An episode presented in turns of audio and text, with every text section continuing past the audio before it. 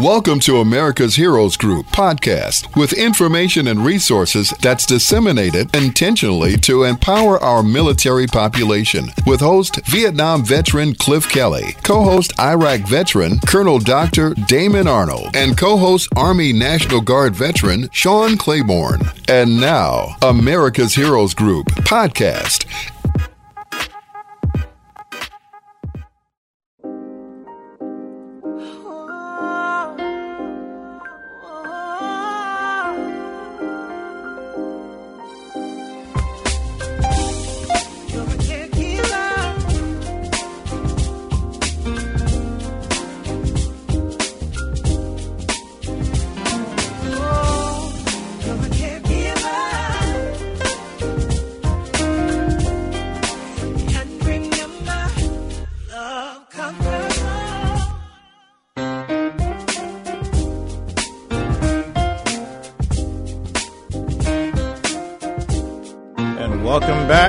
America's Heroes Group.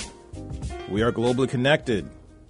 Our next guest is our partner and family caregiver, Keisha L. Jackson. Today is Saturday, February 5th, 2022. February is Black History Month and also American Heart Month. Our host is Cliff Kelly. My name is Sean Claiborne, the co host. Our executive producer is Glenda Smith, and our digital media producer is Ivan Ortega of Scouts Honor Productions.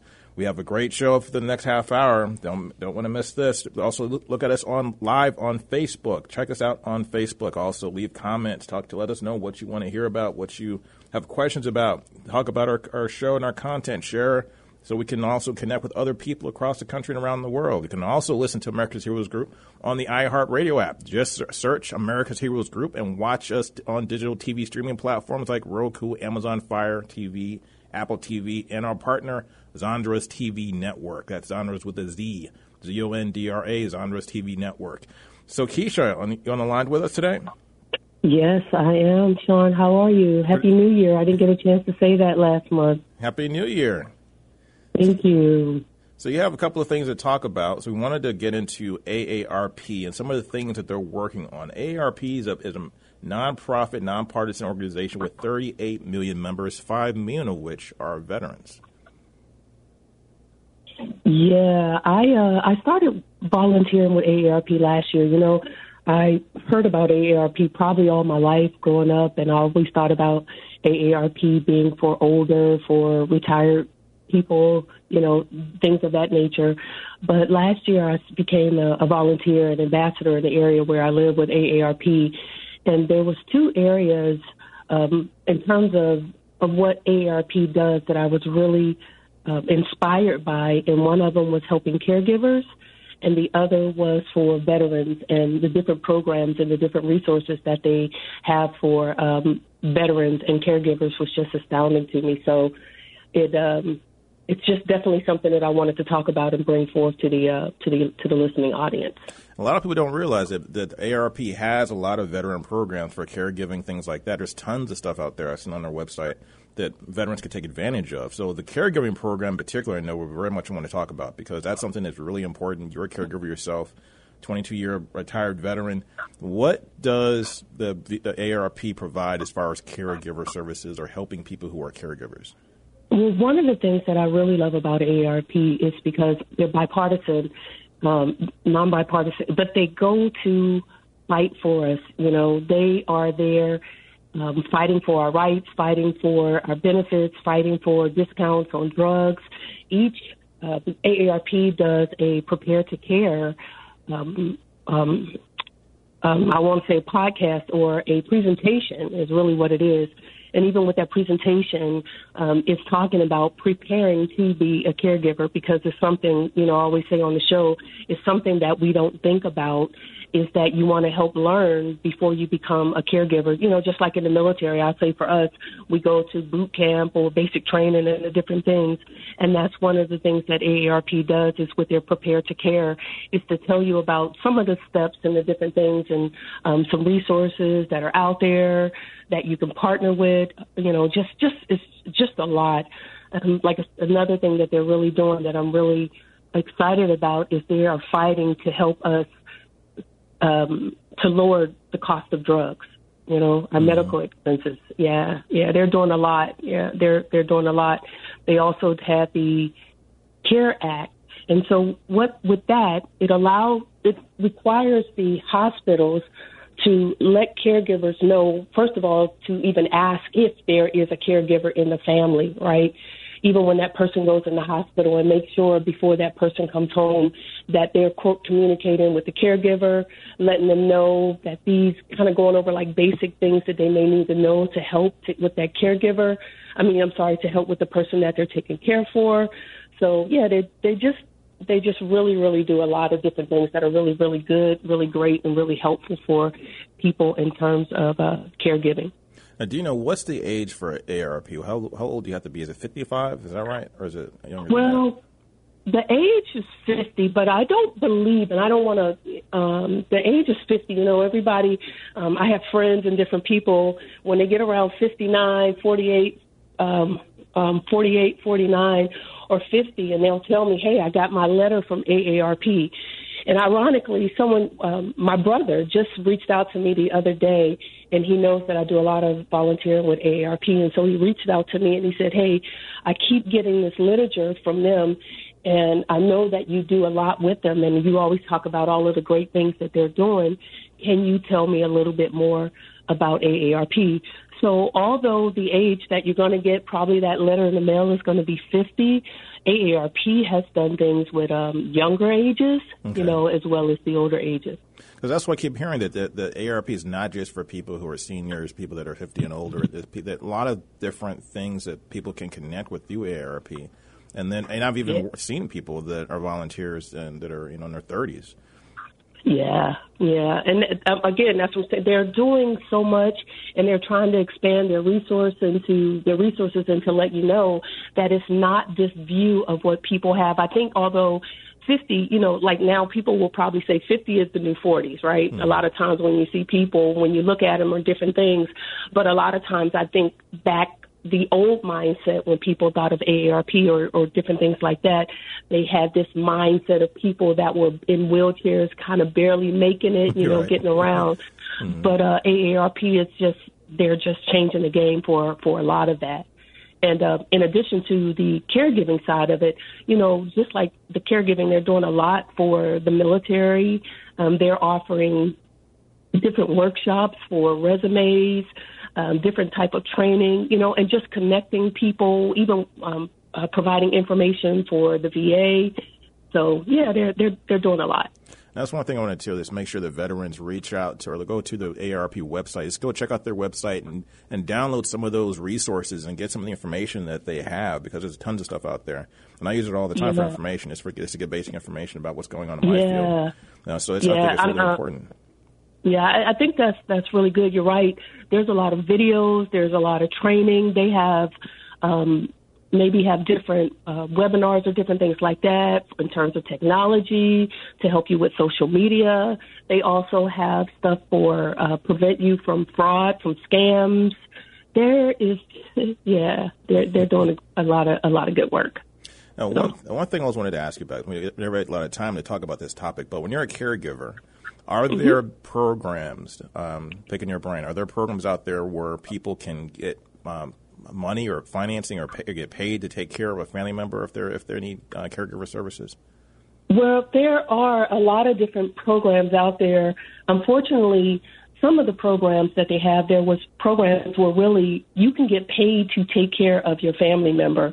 But unfortunately, in some areas, some states, they're stopping that. Um, there were spouses that were able to get paid for taking care of their caregiver. I know specifically in Pennsylvania, spouses were getting paid or uh, to take care of caregivers, but they canceled it for spouses. Hmm. There are programs. I would say specifically though, you know, is this being geared towards the VA, towards our military populace, that you definitely want to check with the VA. There is um, um, is age blind and disab- uh, disabled. I think that's the, the name of it. Is ABD, and that is a good program for family caregivers to um, to learn about there's a lot of other programs out there. Yeah, yeah. Wow. And then there's like the local area agency on aging too. um, it may not be a program that's out there in terms of financially supporting you, but they can help you in terms of uh, pointing you with resources that are in your local area. Because whether it's ARP or some of the others, although a lot of them are state um, you know, they're all over. A lot of times what they're going to do is they're going to try to gear you to your specific state, to your particular area, to your particular region to be able to help you get that information that's most relevant, you know, where you're at. And I've also seen it through the Veterans Administration, through the VA um, health pro- um, um, programs. They had a couple of different, I think there's three, I want to say, that's tied directly through the Veterans Administration where you can get caregiver services or get funding or even get people if you don't have a family member that can take care of you having having uh, people from the VA that are contracted through the VA I should say come in and actually help you with caregiver services. Maybe just doing things like cleaning up the house or cooking and things like that helping you get in and yeah, out of bed. yeah. Yeah, and that's the one where I was saying, like your local area agency, the the VA can help you with that, AARP can help you with that, um, even the Red Cross. There's just so many that are doing things that a lot of times we don't really know about because they're kind of like those folks in the background, or I'm saying they're going to Congress and they're trying to fight for different rights and for um, us to get more accesses to different things that we don't really know about. But your local area agencies, some of the VFWs can help you, you know, in terms of pointing uh, you to people that can really help, that can sit, that can uh, that can volunteer for you. Um, eat right in your home. But you, when you said that, that made me think of something that's kind of off topic, but at the same thing. It's so important for caregivers, right, to really be prepared in so many different areas to caring for a loved one, and this includes preparing for when our our family member transitions, right? Mm. Um, I have in the last month, right, have either in one way or another, whether it's between my family or friends, I've been in in one way involved with eight deaths wow. of family members and friends. And in those situations, some of them were financially prepared in terms of the funeral expenses, and some of them were not financially prepared in the funeral expenses. Some were able to work with the VA to call them at the last minute, you know, because they didn't even know because they weren't per se associated with the VA, although the loved one was, mm-hmm. that they can reach out to the VA and the VA was able to uh, tell them the specific things that they needed to um, that that person needed to provide to the VA for the, the, VA to provide the assistance that they would be able to do and the flag and the different things like that. Mm-hmm. And then on the other hand, I've seen people that have had to actually at the last minute go out and do a GoFundMe account trying to get the funds to take care of the family member, to bury a family member or to do the cremation. So um, whether it's AARP, we're talking about AARP, some of these other agencies, and I know you were talking about finances in terms of helping the caregiver. That's one thing that I really would like to get into the ears of our audience and different people. We have to really think about that part as well, whether it's health insurance, you know, whether it's setting some aside, or even if it's just sitting down having the conversation about what's next and then sometimes, in some cases, that's what's next is that last step that we need to take to make sure that we have those things in place. I think that's really a strong point because a lot of people don't even know sometimes that their family members was a veteran. So yeah. if, if they're a grandson or a granddaughter, they may not know that grandpa or grandma was a veteran. So yeah. having that conversation is really, really critical. But then also too, mm-hmm. the, the, taking advantage of the resources that are out there. I remember one time working with uh, someone old jobs sometimes, especially people that worked in the steel mills, people that came out of the military that got a lot of these blue collar um, factory jobs. A lot of those companies actually provided health insurance, uh, not health insurance, life insurance for their employees that people don't realize. Get in right. contact with those old HR departments. Um, they're, they're hard, harder to, to find nowadays because a lot of them have, uh, been bought out or moved over to different companies and so on. But they're still out there, and I've even found yeah. a lot of these, these these policies. You know, go look for those old policies where yes. you know you can you can cover some of these expenses. So much money gets this gets left on the table. People don't even realize. I mean, I always mm-hmm. recommend too. Right. Go or your, you have you may have the other side of it where you have a person that has been paying into a policy for years, oh, yeah. right? I mean years, mm-hmm. and then they find out that um, it's only worth say two thousand dollars. And right. I'm not saying that to knock two thousand dollars because two thousand dollars is a lot of money, especially when you don't have any or just have a little. Mm-hmm. But averaging some of the just from the, I'm saying the, the the situations that I've been in or seen, the expenses have been anywhere from about five thousand to seven thousand to eight thousand dollars. And so to be able to say, hey, um, you know, uh, that is a business, right? They're mm-hmm. not going to want to hear you say, well, can I um, pay you next week or different things like that. And so it's changing the mindset of a lot of people because they're shocked at that very last minute to find out, wow, I, I wasn't prepared for this. Mm-hmm. You know, mm-hmm. I didn't have that information. I didn't, I didn't know that.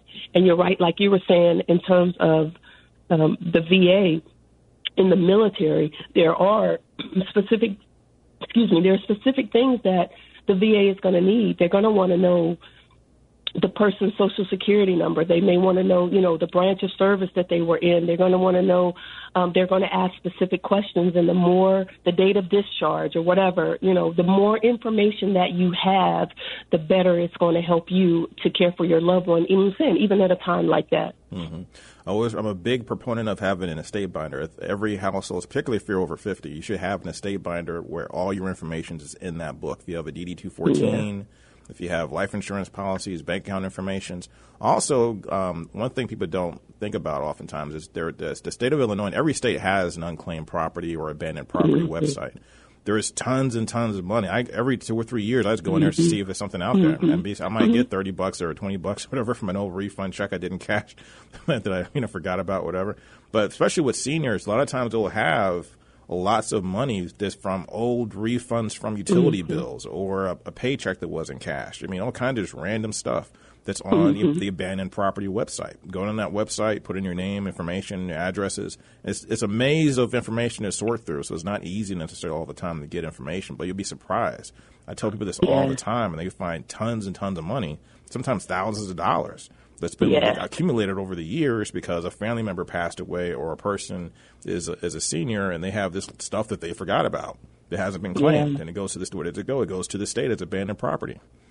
Yeah, and you know, like you're saying, um, um, older the older generations, for for the most part, a lot of times they want to they don't want to talk about certain things, so you kind of have to guide them. It goes back when I was saying even like AARP, they have the prepare to care to help you prepare before you become a caregiver. But you know, right now we're talking about more of the latter part of the caregiving and the transition part and preparing for that.